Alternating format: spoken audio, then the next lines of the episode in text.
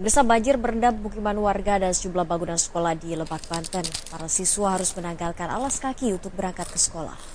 Tembok penjara tak menghalangi para tahanan untuk menghasilkan kerajinan kreatif dan cantik.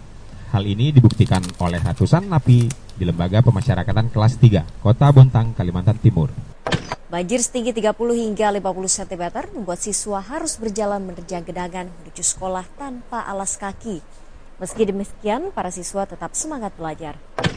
Pada upacara peringatan Hari Ulang Tahun ke-75 Kemerdekaan Republik Indonesia, naskah asli teks proklamasi yang bertulis tangan sang proklamator Insinyur Soekarno secara khusus turut dihadirkan sesaat sebelum upacara peringatan detik-detik proklamasi kemerdekaan Republik Indonesia dimulai.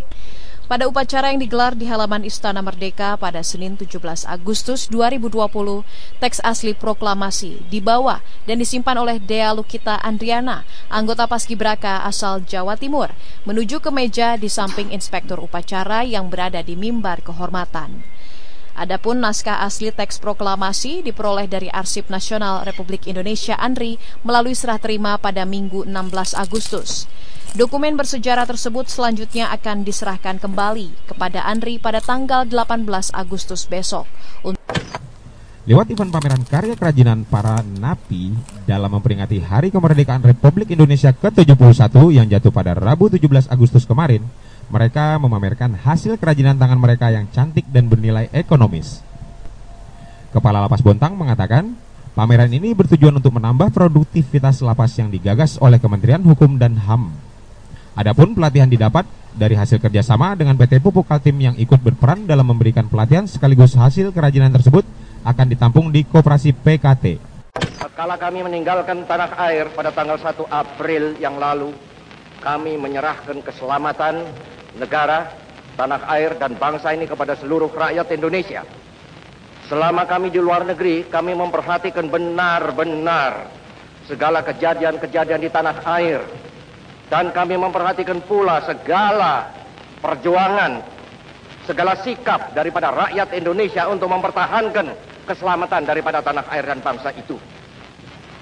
Dan saya mengucap banyak terima kasih kepada seluruh rakyat Indonesia, terutama sekali kepada rakyat sebagian besar yang berdiri tegak di atas manifesto politik yang telah menjadi politik daripada negara dan bangsa Indonesia.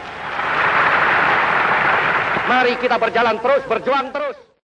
Ada sebuah cerita mengenai bangsa negara yang merdeka. Indonesia namanya. Negara ini masih tergolong muda untuk usia negara yang merdeka. Namun, beberapa pencapaian yang telah diraih dalam waktu yang terbilang singkat. Pencapaiannya itu dikenal oleh seluruh bangsa di dunia, hingga tak satu pun yang tidak mengenal Indonesia. Kemerdekaan itu diakui oleh seluruh negara, termasuk negara yang pernah menjajah kami. 350 tahun lamanya Indonesia dijajah.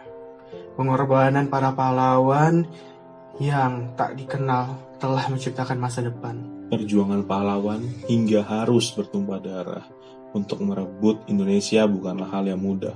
Tapi kita masih kita belum merdeka. merdeka. Apakah kita benar-benar sedang merdeka? Apakah kita tidak bersyukur atas kemerdekaan ini? Sejak tahun 1945 hingga sekarang, aku tidak pernah sekalipun merasakan yang namanya kemerdekaan. Sudah 75 tahun Presiden Soekarno menyatakan kita merdeka.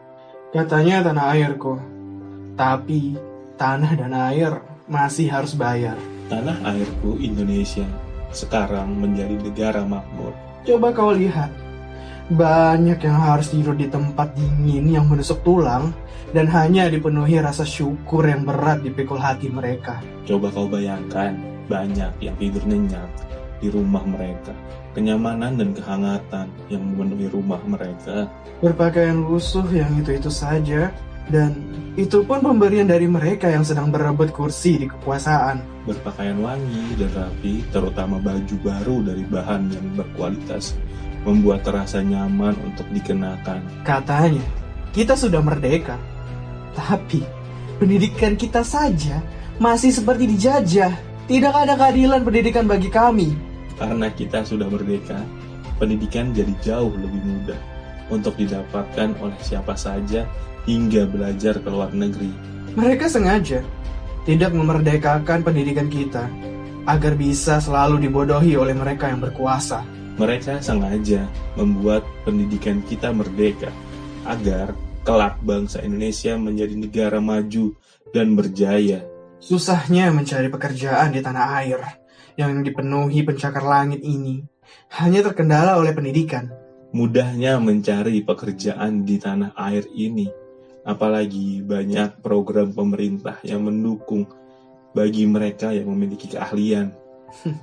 Enak ya, mereka yang kerja di gedung tidak perlu berpanas-panasan dan berpeluh keringat. Pasti susah ya bagi mereka yang kurang beruntung harus bekerja ekstra keras bermandikan keringat. Susah tanah air ini subur untuk memberi kami makan sehari saja. Perlu kami siram tanah ini dengan air keringat kami terlebih dahulu agar bisa makan untuk hari ini. Suburnya tanah ini memberikan kami makanan yang enak dan melimpah. Bahkan sekarang tidak perlu repot. Cukup dengan gawai, makanan akan diantarkan. Lelahnya tubuh ini hanya bisa beristirahat di atas tanah yang keras atau duduk sembari menikah panasnya matahari.